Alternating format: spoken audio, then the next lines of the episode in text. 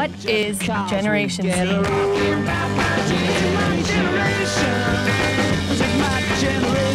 Umbria Radio Z Generation. Umbria Radio Z Generation mercoledì 8 giugno, sono le 14.05 e questo è chiaramente il momento della Z Generation della settimana, dalle 14 alle 15 e il mercoledì ci siamo noi, Freak Out, benvenuti, Martino Tosta il microfono numero 1, Luca Adriani il microfono numero 2, ciao, benvenuto, buon pomeriggio. Buon pomeriggio a tutti quanti. Buon pomeriggio anche a tutti i nostri ascoltatori che ci seguono, ci ascoltano. Ragazzi, agli sgoccioli, eh, agli sgoccioli, siamo ri- arrivati alla fine della, della stagione e quindi siamo quasi in chiusura di palinsesto estivo, nel senso che di estate ovviamente ci fermiamo. Cosa buona e cosa meno buona. La cosa buona è che ci fermiamo perché è estate, la cosa meno buona è che ci fermiamo perché è estate e quindi non andiamo più in diretta.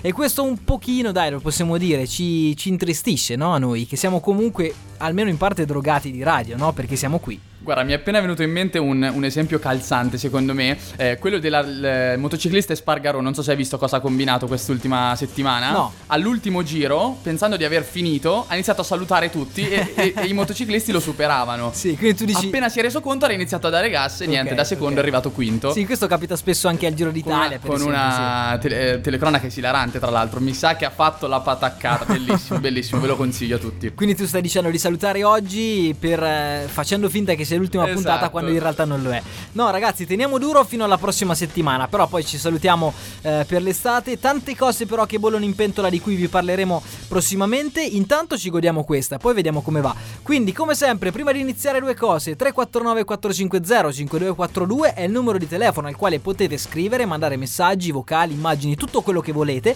E poi il secondo passaggio ufficiale, fondamentale per iniziare il nostro programma è la sigla ufficiale di Freak Out. Benvenuti!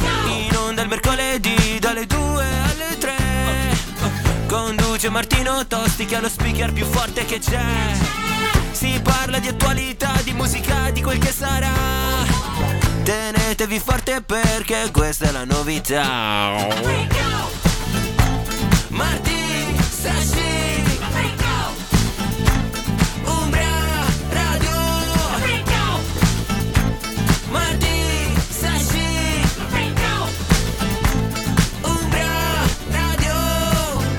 Yes, Umbre Radio Freak Out, siamo in diretta e stiamo insieme fino alle 15. Le regole del gioco oramai le conoscete, se non le conoscete vuol dire che vi siete persi un anno bello tosto tutti quanti insieme, eh? quindi questo è un piccolo rimbrotto che vi faccio. Ehm, cosa facciamo oggi? Stiamo Un insieme. piccolo cosa? Rimbrotto. Rimbrottto. Un rimprovero. Una nuova parola. No, no, Inventata esiste, oggi. No, esiste, cercala. Rimbotto significa rimprovero. Di solito è un rimprovero destinato ai bambini, ok? Però quando sei con me lo so che ti porto a scoprire nuovi lidi inesplorati della lingua italiana. È un piacere averti con me, averti avuto con me in questo tempo.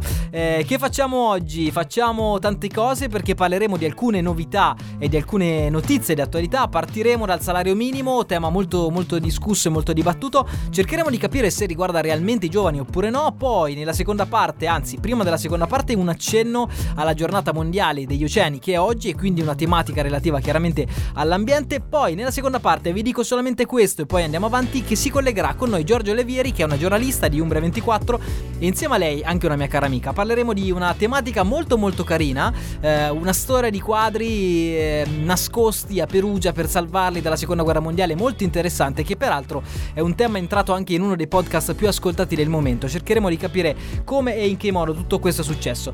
Tante cose da dirvi insieme. Eh, 349 450 5242, vi ripeto, è il numero di telefono. Mi sembra un po' di tempo che non facevamo la diretta, ma questo è strano perché in realtà la scorsa settimana eravamo qui. Sì, sì, assolutamente sì. Eh, sai, quando le cose iniziano ad allontanarsi, uno percepisce la, capito, la- la- la- l'assenza, la mancanza, già soffro.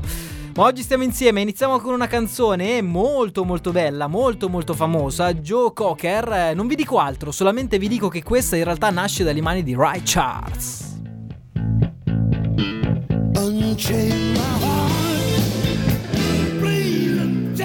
Joe Cocker, quello che state sentendo, 97.2 e 92.0 sono le frequenze di Umbria Radio, la radio che state ascoltando in questo momento mentre passa questa canzone. Luca aveva fatto un pronostico nel fuori onda perché non mi sto sedendo su una sedia normale, no? O meglio, sì, su una sedia normale, ma sedendomi un po' storto. E dice: Fino a, non arrivi alla fine della puntata senza cadere. Ho appena rischiato, te lo volevo dire. Te lo volevo dire. Però non siamo ancora riusciti a comprare degli sgabelli per questa radio, quindi mi devo inventare qualcos'altro. Ehm, vi dicevo, una canzone molto molto molto interessante, quantomeno per la storia, una canzone scritta nel 1960 più o meno, per quanto però non lo diresti, no? Dalla musicalità che sia del 1960. No, no, vero. Scritta da Bobby Sharp, che è un artista non tanto famoso, però registrata da Ray Charles. Lui ovviamente sì, quindi estremamente ehm, di grande successo fu la pubblicazione di quella canzone lì, dopodiché la versione di Ray Charles è stata superata da quella ovviamente di Joe Cocker, che è quella che stiamo ascoltando noi, registrata alla metà degli anni 80 e questo chiaramente le dà la possibilità di essere tutto sommato abbastanza moderna, è abbastanza passabile no? anche nel 2022. Torniamo proprio al 2022 e iniziamo a parlare un pochino di attualità, come ci piace fare qua a Freak Out, cercando di cogliere quelle che sono le, le novità no? della, della settimana, le novità degli ultimi giorni. Si parla tantissimo in questi ultimi giorni del, dell'accordo che è stato raggiunto tra il Consiglio dell'Unione Europea, il Parlamento Europeo e la Commissione eh, sulla mh, famosissima no, direttiva del salario minimo. Perché ne parliamo? Perché in realtà è una tematica che noi abbiamo affrontato più volte, quantomeno nelle conseguenze, no? Ci è capitato più volte di parlare di giovani, del mondo del lavoro, di donne nel mondo del lavoro e questa tematica qui, cioè l'idea di mettere un salario minimo fisso per tutti quanti un, sembrerebbe una risoluzione ai problemi della, della, difficoltà di trovare lavoro che spesso alcune categorie sociali hanno. Vi spiego brevemente come stanno le cose se non avete eh, seguito molto bene la questione. Ehm, sostanzialmente è stato raggiunto questo accordo no, che ha aperto un po' un grande dibattito eh, sul, sul, salario minimo. Cos'è il salario minimo? È un termine che a me fa pensare personalmente no, quando studiavo ehm, storia alle superiori perché c'era sempre quella parte di storia storia in cui si, a, a, un certo punto qualcuno decideva di inserire il salario minimo tipo nelle rivoluzioni industriali, no? Poi cose che ho fatto anche all'università, però sono convinto che in qualche cassetto della mente di Luca c'è questa parola, salario minimo. Sì, sì, diciamo che c'è. Sono convinto. Salario minimo significa molto concretamente una soglia minima decisa su base orario mensile che deve essere garantita ai lavoratori o alle lavoratrici. Quindi tante persone si sono dette, perfetto, in questo modo risolviamo i problemi sul lavoro? Non è detta, o quantomeno non per ora. Dobbiamo capire come, volvono, come volgono le cose, no? Ehm, questa, questo salario minimo non può essere ridotto attraverso un accordo collettivo privato, quindi non è che se un lavoratore viene assunto da un'azienda, l'azienda può dire no, non rispettiamo questo salario minimo. Ehm, attualmente le discussioni in Italia stanno prendendo diverse pieghe. Questo perché? Perché in Italia è estremamente diffusa la contrattazione collettiva, quindi gli accordi o vincoli che regolano i contratti nei diversi settori del lavoro, ehm, indipendentemente no, da, una, da, una, norma nazionale, quindi se, a seconda come vogliono fare eh, le singole aziende. E la, soprattutto la proposta di un salario minimo è una proposta che più o meno ogni tanto ritorna fuori in Italia. Vi faccio un po' di esempi. L'aveva avanzata Renzi nel 2018 quando era segretario del PD ehm, e dopo Zingaretti, sempre chiaramente alla guida del PD l'anno successivo e in entrambi i casi in realtà non se n'era fatta né nulla. Era poi una proposta stata ripresa anche lo scorso settembre dal segretario della CGL Landini che durante appunto un evento organizzato dal suo sindacato aveva parlato delle possibili conseguenze positive che poteva avere un salario minimo. Cerchiamo di capire un pochino meglio eventuali effetti positivi o, eventuali anche negativi.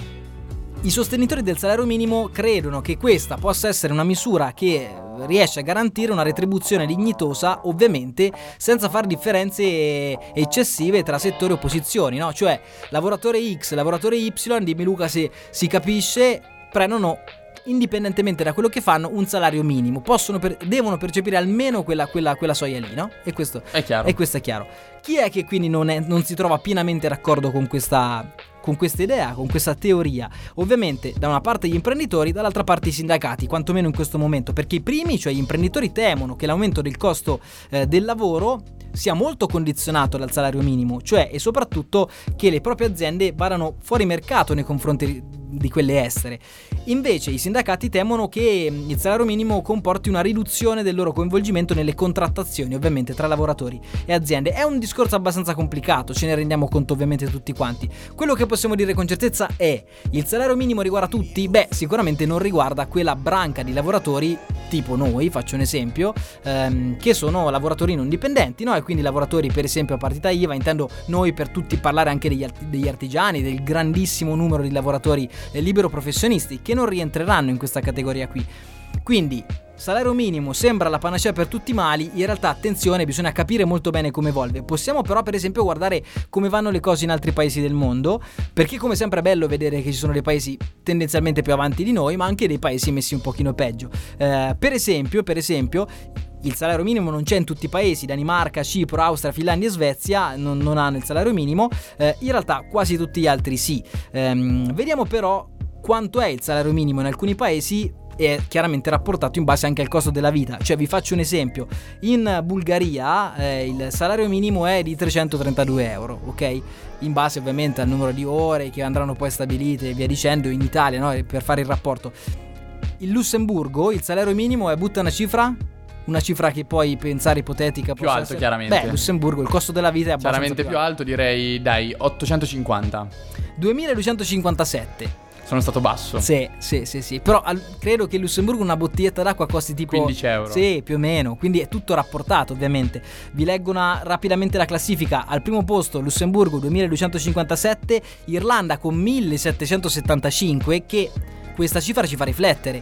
Per noi 1775 non è il medio, è del, non è il, il salario minimo, è più del salario medio. No? Questo ovviamente ci fa riflettere. Paesi Bassi anche loro 1700, Belgio 1600, Germania 1600, eh, Francia 1600, Spagna 1100 e poi andiamo a scendere ovviamente. L'Italia non c'è perché ancora non ce l'ha. Ehm, tutto va, bisogna capire come evolveranno le cose. Una questione però interessante no? che fa riflettere specialmente su quelle categorie sociali di cui abbiamo spesso parlato quelli un pochino fuori dal mondo del lavoro purtroppo, che invece magari in questo modo potranno essere eh, maggiormente inclusi. Andiamo avanti con una canzone, torniamo oggi sempre su un filone del, degli anni 80, perché in realtà questa canzone è dei Police, però l'hanno rifatta loro, che sono i Color Blast, Message in a Battle.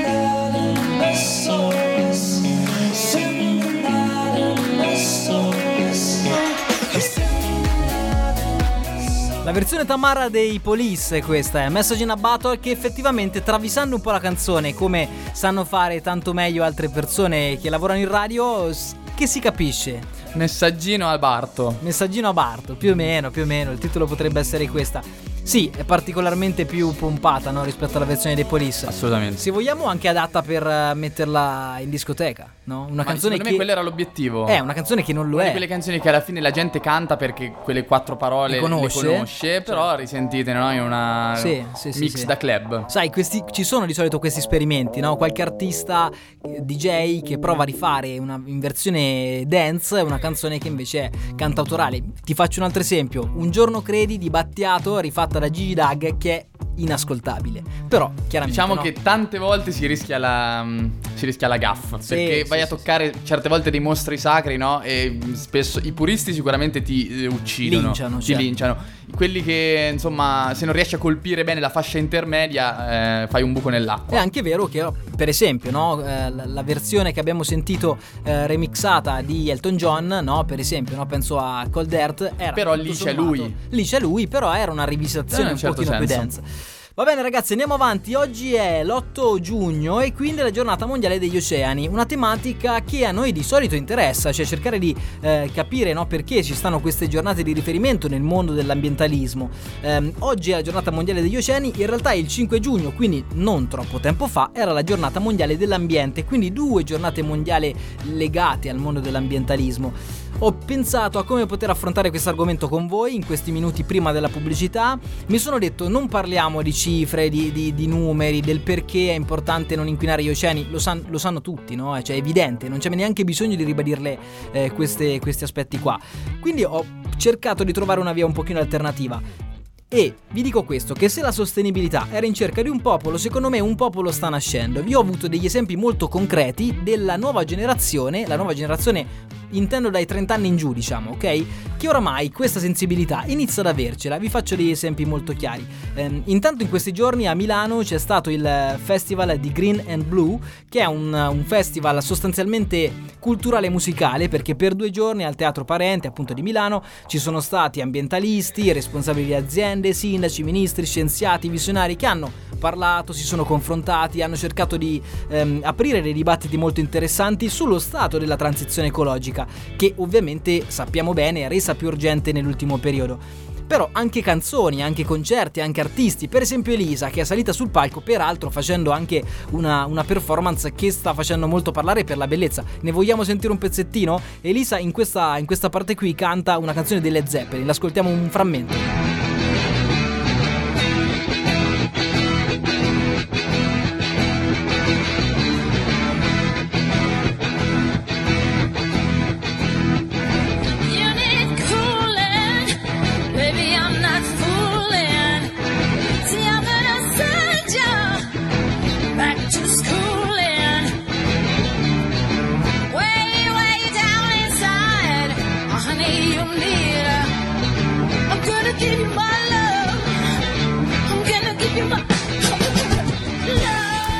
Elisa che canta le Zeppelin e chiaramente lo fa in maniera eccezionale, come qualsiasi cosa che fa Elisa. Peraltro lei è proprio una di quelle artiste che in questo momento sta promuovendo una forma di tour molto attento all'aspetto ambientale, no? E non è l'unica, non è l'unica, perché in realtà con Luca è una tematica che abbiamo affrontato più volte. Questa sensibilità ambientale sta entrando anche dentro il mondo dei concerti. Giovanotti, chiaramente, ovviamente, con il suo tour sulle spiagge, necessariamente Giova Beach è un esempio di questo. Ma sabato io sono andato a Campovolo a vedere i 30 anni di carriera di Ligabue, peraltro concerto estremamente interessante dove c'era anche Lisa, eh, molto molto bello, molto affascinante, tantissime persone, oltre 100.000 persone e ragazzi vi giuro, vi giuro, mettendo a disposizione delle persone che entrano dentro i secchi dell'immondizia con la, con la raccolta differenziata, dei punti di raccolta della plastica, dei posacenere, la nuova generazione, perché lì era la nuova generazione, più o meno ha capito come si fa. Questa non è una cosa difficilissima da comprendere, ma è molto entusiasmante. Il fatto no della semplicità. Tante volte cioè, è la cosa più semplice in un certo senso. Be- Sì. Mettere delle cose specifiche per aiutare le persone a farlo. No? Assolutamente Cioè, sì. Non è niente di assurdo. Cioè, Giovanotti nel Giova, Potenzialmente. esatto, nel Giova Beach ti consegna all'ingresso un portasigarette, un posacenere portatile. Non parliamo di un'invenzione ingegneristica, parliamo di un atto che consente alla, alla persona che ha una sensibilità, perché ce la deve avere, altrimenti non lo fa, ma con una sensibilità ambientale fa quel gesto lì. Quindi sicuramente in una giornata come oggi è importante sottolineare questi cambiamenti. Poi ti ripeto, 30 anni in un giorno di Ligabue, mi ha fatto molto sorridere questa cosa, che i 30 anni in un giorno erano festeggiati per lo più da persone che avevano o 30 anni o qualcosa di meno. Lo so che tu non vorresti che fosse così, ma noi rientriamo in quella fascia lì che va verso i 30, te lo devo dire, te lo devo ricordare. Quindi, tutto sommato, questa generazione secondo me ha capito, ha iniziato a capire. Peraltro poi da Ligabue quelli che hanno meno di 18 anni non c'erano, perché è un artista che ovviamente loro non, Non è possono- arrivato. Esatto, non possono conoscere perché è iniziato nel 90 e quindi è un po' troppo anziano, però concerto estremamente interessante, tra l'altro all'RCF Arena che è uno degli impianti, anzi l'impianto più grosso per concerti in assoluto in Italia. I grandi concerti adesso saranno tutti lì a Reggio Emilia, che è ovviamente un, un altro punto di forza per la nostra Italia. Un concerto che è iniziato con una canzone che è Non cambierei questa vita con nessun'altra e che è finito con Non cambierei questa vita con nessun'altra, una dichiarazione d'amore per i 30 anni di carriera e ovviamente per i 60 di vita di Luciano Ligabue. L'ascoltiamo insieme per ricordare quel momento lì, pubblicità e poi torniamo con Giorgio Olivieri. Cambierei questa vita con nessun'altra. Marti,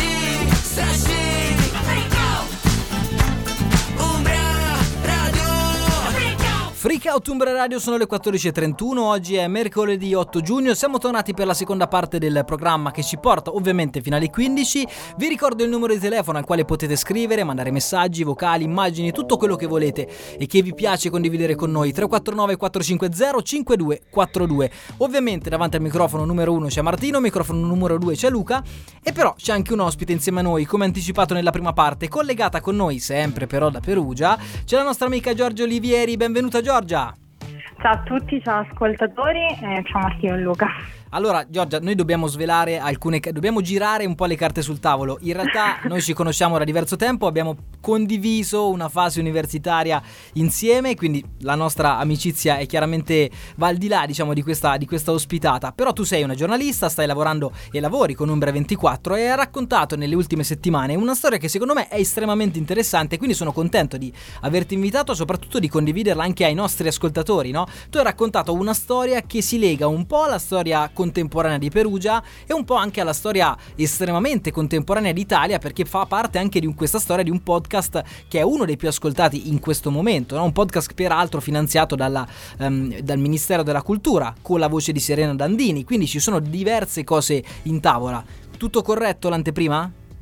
Sì, tutto corretto. Io aggiungo anche che il podcast è pubblicato da Cora Media, che è stato uno dei principali collaboratori del Festival del giornalismo di Perugia. Certo. Quindi, insomma, ritorniamo sempre in questa dimensione perugina, ecco. Assolutamente. Allora, cerchiamo di capire un pochino meglio eh, di cosa parla questo, questo podcast, o meglio, di cosa parla l'argomento del, del- del tuo articolo. Quindi, perché ti è interessato così tanto e ti ha sollevato l'attenzione a te che comunque in questo momento, pur non essendo perugina d'origini, vivi a Perugia, no?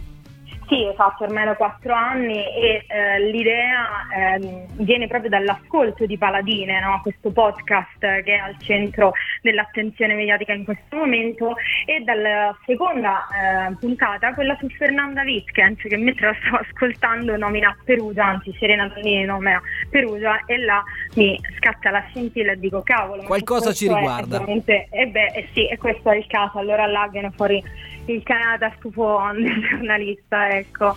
Certo. E niente, fondamentalmente la storia è la storia del patrimonio artistico italiano che viene salvato a, a Perugia perché eh, pochissimi lo sanno, ma per eh, due anni e mezzo circa Perugia ha ospitato alcuni dei quadri più fantastici della storia dell'arte italiana, tra cui ad esempio lo sposalizio della Vergine di Raffaello, eh, la Cena in Emmaus di Caravaggio, il Cristo morto di Mantegna, delle tele pazzesche Certo. che fanno parte in realtà della collezione della Pinacoteca di Grera. Certo, cerchiamo di capire ecco perché sono state salvate a Perugia. Allora, diciamo, facciamo un'anteprima, eh, anzi una premessa. Queste opere non erano opere perugine e soprattutto opere conservate a Perugia. Però c'è un evento, no? Prima di, di- di- di questo trasferimento da Milano, insomma da quelle zone lì verso Perugia. C'è l'evento della seconda guerra mondiale, se non sbaglio. Sì, esattamente, tutto parte proprio pochissimi giorni prima di quel 10 giugno 1940, giorno nefasto, eh, in cui Fernanda Wittgens insieme alla soprintendenza di Milano eh, inizia a fare diciamo, una valutazione dei vari luoghi d'Italia in cui poter mettere al sicuro i capolavorissimi, come li chiamava lei, della sua pinacoteca, che era Certo. insomma il suo bambino, il suo gioiellino, ecco. Tra i tre luoghi principali c'è anche la villa dei Marini Clarelli a Montefreddo, a 12 km da Perugia, quindi vicinissima alla, alla città, insieme ai sotterranei del castello For- Sforzesco e eh, la cassa di risparmio di Milano nella Sì. sua camera blindata. E quindi la storia parte proprio da qua. Parte da Milano, trova alcuni luoghi e poi chiaramente arriva anche a Perugia in questa, in questa villa. Tu sei riuscita a ricostruire un pochino dei rapporti con i proprietari della villa o forse con, eh, Fer- con gli eredi di Fernanda, giusto? Sì, esatto. Io ho avuto la possibilità di parlare con eh, Maria Vittoria Marini Clarelli, che è una delle eredi della, della famiglia, che è una famiglia nobile di Perugia, in realtà la famiglia Oddi è quella propriamente nobile. Eh, diciamo che però i rapporti fra Wittgens, la Pinacoteca di Brera e i Marini Clarelli passano proprio dal Ministero della Cultura, nel senso che eh, Maria Vittoria Oddi eh, intratteneva dei rapporti di lavoro con il Ministero della Cultura e quindi è il Ministero che propone a Wittgens la villa di Montefreddo, non è lei che conosce direttamente Perugia, anche se verrà a viverci proprio nel periodo in cui le sue tele, così le vogliamo chiamare, eh, erano a Perugia, perché lei non, non riusciva a separarsi da- dai capolav- capolavorissimi. Certo, quindi lei pur di tenerle al salvo sposta le tele e sposta anche lei, eh, lei stessa, insomma, lei arri- viene a Perugia e viene a stare in questa villa. Cosa, cosa raccontano gli eredi di, di chi ha tenuto in mano questi capolavori dentro la propria casa? C'è un qualcosa che ti ha particolarmente colpito? Beh, allora innanzitutto c'è da precisare che pochissime, veramente pochissime persone sapevano della presenza di questi quadri perché la villa di Montefreddo era la residenza estiva della famiglia che eh, insomma per quei due anni e mezzo rinuncia ad andarci Sì. d'estate rimanendo a Perugia e quindi di fatti era vuota e si trova, mi ha spiegato Maria Vittoria Malini Clarelli, in una posizione ben isolata perché bisogna andare verso il Trasimeno, dopo Bagnaia e è molto nascosta, quindi di fatti anche la presenza stessa della villa era sconosciuta ai più.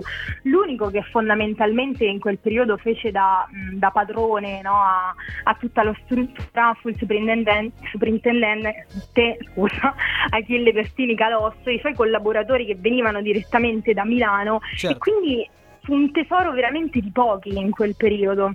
Certo, certo. E chiaramente viene, questi tesori vengono spostati per il pericolo di bombardamenti o per il pericolo di eh, furti alle opere?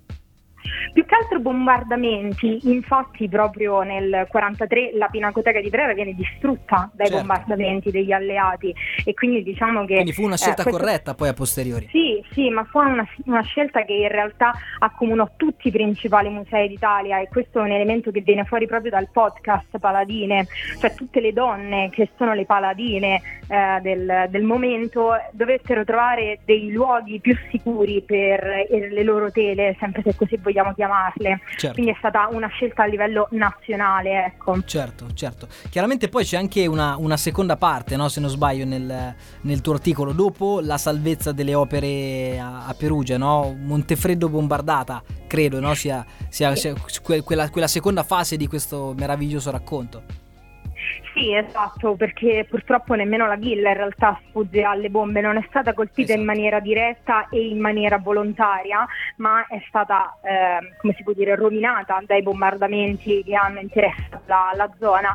Per fortuna non nelle, ehm, nelle sale inferiori, quelle diciamo nei sotterranei della villa dove erano i quadri, che in realtà erano già partiti al momento dei, eh, dei bombardamenti, ma nelle sale superiori.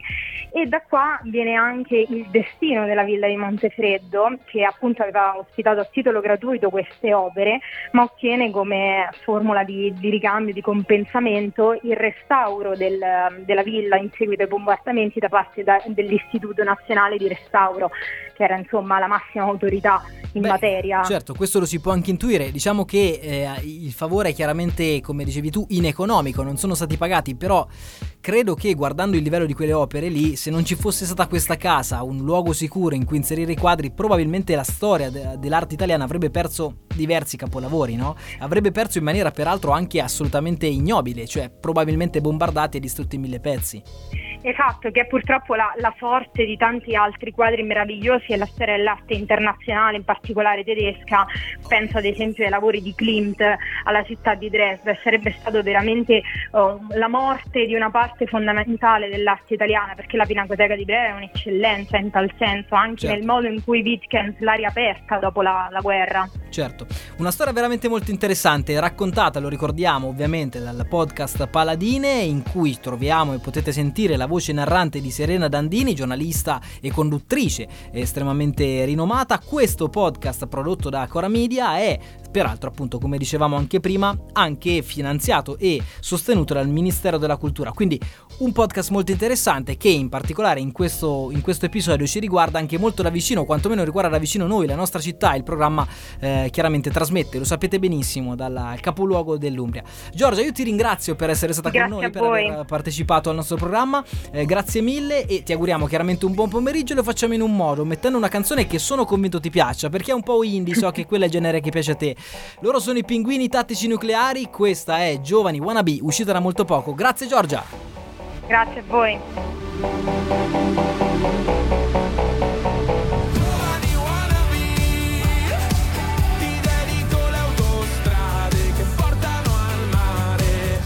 Giovani Wannabe, pinguini tattici nucleari, la canzone uscita da molto molto molto poco e che però molto probabilmente sentiremo per molto molto molto tempo. Tanto. Sì, molto, sì, molto tanto. Molto molto tanto, specialmente come diceva Luca e lo ricordava su Instagram, no? Probabilmente una canzone che si impossesserà dei reel o i reel si impossesseranno secondo me di l'ha lei. già fatto. Dici? Eh, è Lo iniziato. sta già facendo. Beh, guarda, hai iniziato tu. Sabato c'aveva. Ho visto la prima storia di questa canzone fatta da te. Quindi immagino che il, il trend sarà sicuramente aumentato dopo la Grazie a me. Sì, sì, guarda, decisamente. Noto decisamente. influencer umbro. Noto influencer Rumba, ci sei te e poi pochi altri in Umbria, non è che c'è tanta... Forse la tua ragazza, siete voi due insieme che lo fate. Va bene, torniamo un pochino seri perché volevo raccontarvi, siamo quasi in chiusura, state ascoltando Freak Out, ve lo ricordo, il numero di telefono al quale potete scriverci è 349 450 5242.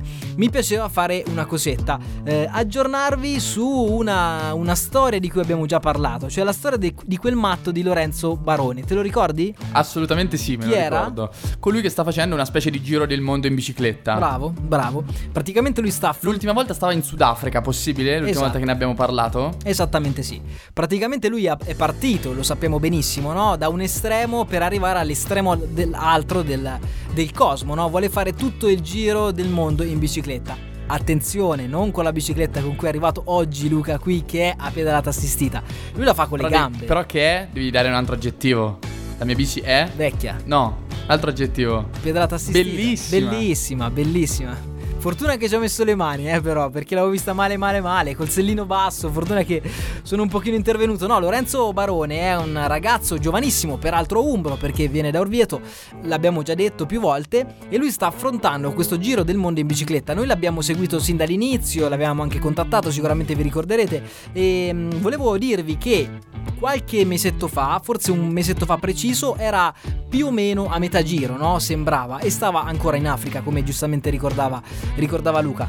Ha avuto un momento terribile, se non sbaglio, poco meno di un mese fa, cioè molto poco dopo che noi abbiamo fatto l'aggiornamento del, del tie break, come si dice in- nel, nel gergo tennistico, no? Cioè lui ha avuto questo momento qui che in, in Africa è stato arrestato, perché non si sa molto bene, perché chiaramente considerato come ehm, possibile pericoloso, una spia, comunque sia un occidentale di cui non si sapeva effettivamente quale fosse eh, il ruolo e la finalità della sua presenza in Africa. Quindi ha passato una nottata terribile, è stato recuperato fortunatamente dalla sua guardia del corpo, perché ne aveva una, cioè semplicemente un cittadino africano, ok, che si occupa un pochino di questo. Ha ripreso la bicicletta, ma ha detto che ha rischiato di morire e quindi è stata un'esperienza quasi traumatica per lui, no? Però qualche giorno fa, anzi tre giorni fa, è uscito dall'Africa e quindi questa sua uscita dall'Africa lo avvicina chiaramente al suo obiettivo, quello di concludere il giro del mondo dopo uno stop forzato e anche se vogliamo emotivamente difficile da superare, no? Uno poteva anche dire basta, lascio la bicicletta, vado a... Ritorno in aereo. Guardo, esatto, vado a guardare Netflix, insomma la soluzione poteva essere quella lì. E invece no, lui ha continuato e eh, vi leggo un piccolissimo commento della sua, del- della sua uscita dall'Africa, ok? Lui ha pubblicato un post su Instagram dove dice questa esperienza in Africa mi ha fatto provare un insieme di forti emozioni contrastanti, come mai in nessun'altra avventura mi era accaduto. Quando sono partito non avevo idea di cosa avrei trovato lungo il percorso. L'Africa in generale era da sempre stata oscura nella mia mente, da un grande punto interrogativo e proprio per questo ne ero attratto. Nei paesi attraversati ho visto enormi differenze sotto ogni punto di vista, culturale, religioso, ambientale, paese per paese ed in alcuni casi anche regione per regione o città in città. Un'avventura chiaramente incredibile, lui peraltro pubblica delle foto, è sempre più sporco e sempre più magro, però sempre più vicino anche ovviamente al suo traguardo. Però tu no? hai fatto una promessa, io me la ricordo molto bene. Vai. Che era quella di portarlo qui, di sentirlo, la, sentire la sua voce, no? In diretta. Sì, sì, sì, sì, sì, di, di cerc- di- averlo proprio qua vicino a noi, dentro lo studio, al termine però del viaggio, perché... Che non si sa quando finirà. No, che il rischio potrebbe essere che sia quest'estate, insomma, quindi potremmo non beccarlo durante la fase di diretta costante del, del nostro programma, ma la promessa rimane, quindi il prossimo anno ce l'avremo sicuramente. Il Primo anno. ospite in Esatto. apertura. Il primo ospite in apertura potrebbe essere proprio lui, al termine, magari dopo che è tornato a casa, si è dato una sciacquata, un pochino, ha messo a posto la bicicletta, torna qui e fa- ci facciamo una chiacchierata. Va bene, mi piaceva darvi questo aggiornamento, noi mettiamo un'altra canzone e poi torniamo insieme per gli ultimi minuti, questa qua, molto molto bella, Red Hot Chili Peppers, Black Summer. A lazy rain am I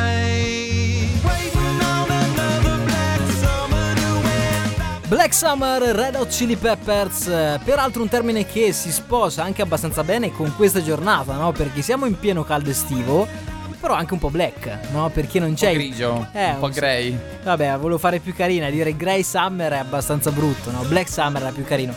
Peraltro non so effettivamente a cosa si riferissero i Red Hot in questa canzone, parlando di Black Summer. È in realtà un risvolto abbastanza negativo, Sì. cioè del- un brutto periodo, cioè aspettando che, questo, aspettando che questo periodo, insomma, waiting on another Black Summer to end, cioè aspettando che questo brutto periodo passi Passi. e si possa andare avanti, insomma, Certo, certo. verso tempi migliori.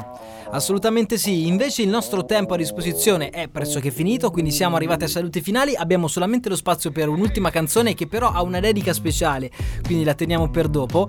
Eh, volevo ricordarvi alcune cosette, alcune note di servizio. Il programma che avete ascoltato adesso, chiaramente lo risentite questa sera in replica alle 21, se volete. Se volete anche, chiaramente, in podcast su Spotify più o meno da questa sera, indicativa da questa sera o domani mattina, adesso vediamo.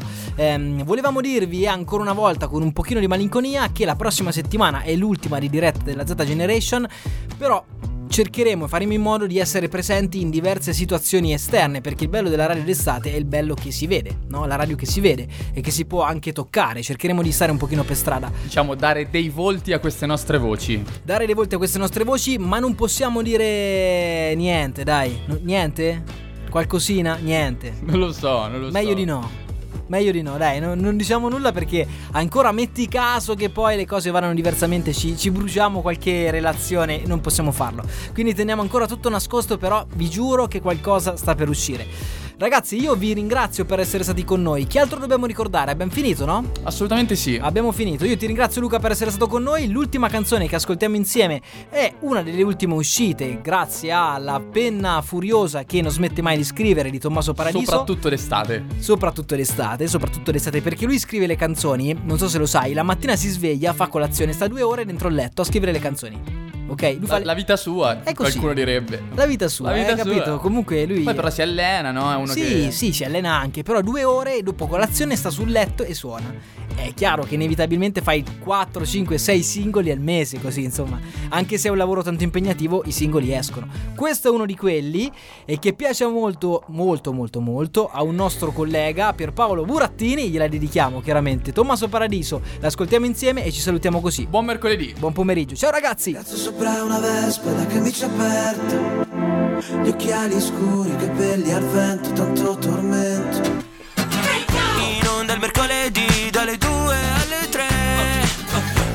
Lucio Martino Tosti che ha lo speaker più forte che c'è.